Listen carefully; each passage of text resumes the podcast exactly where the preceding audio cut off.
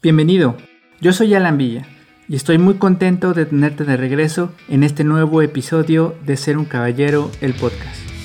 En episodios anteriores comenzamos una serie en la que reflexionamos ampliamente sobre el concepto de ser un caballero.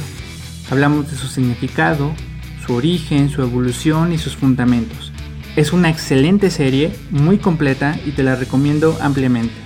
Con base en toda la investigación que he realizado desde entonces, el día de hoy quiero compartirte una respuesta breve y precisa a la pregunta ¿qué significa o qué es ser un caballero? Así que cuando estés listo, comenzamos.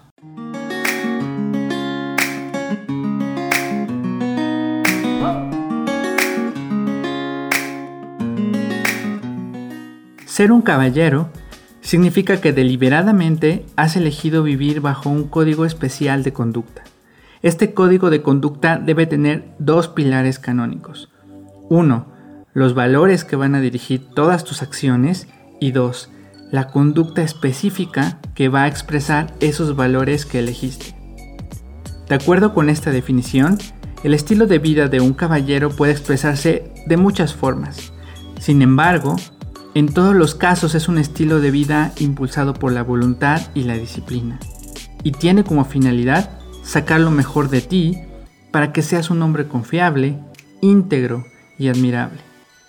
Así que ser un caballero significa que de forma consciente y voluntaria has decidido ser perseverante para tener consideración por los demás, actuar con sensatez y defender lo correcto, aun si es en perjuicio de tus propios intereses.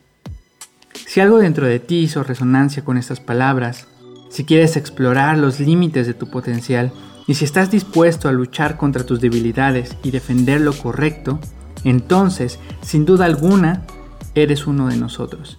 Y en ese caso, bienvenido a ser un caballero.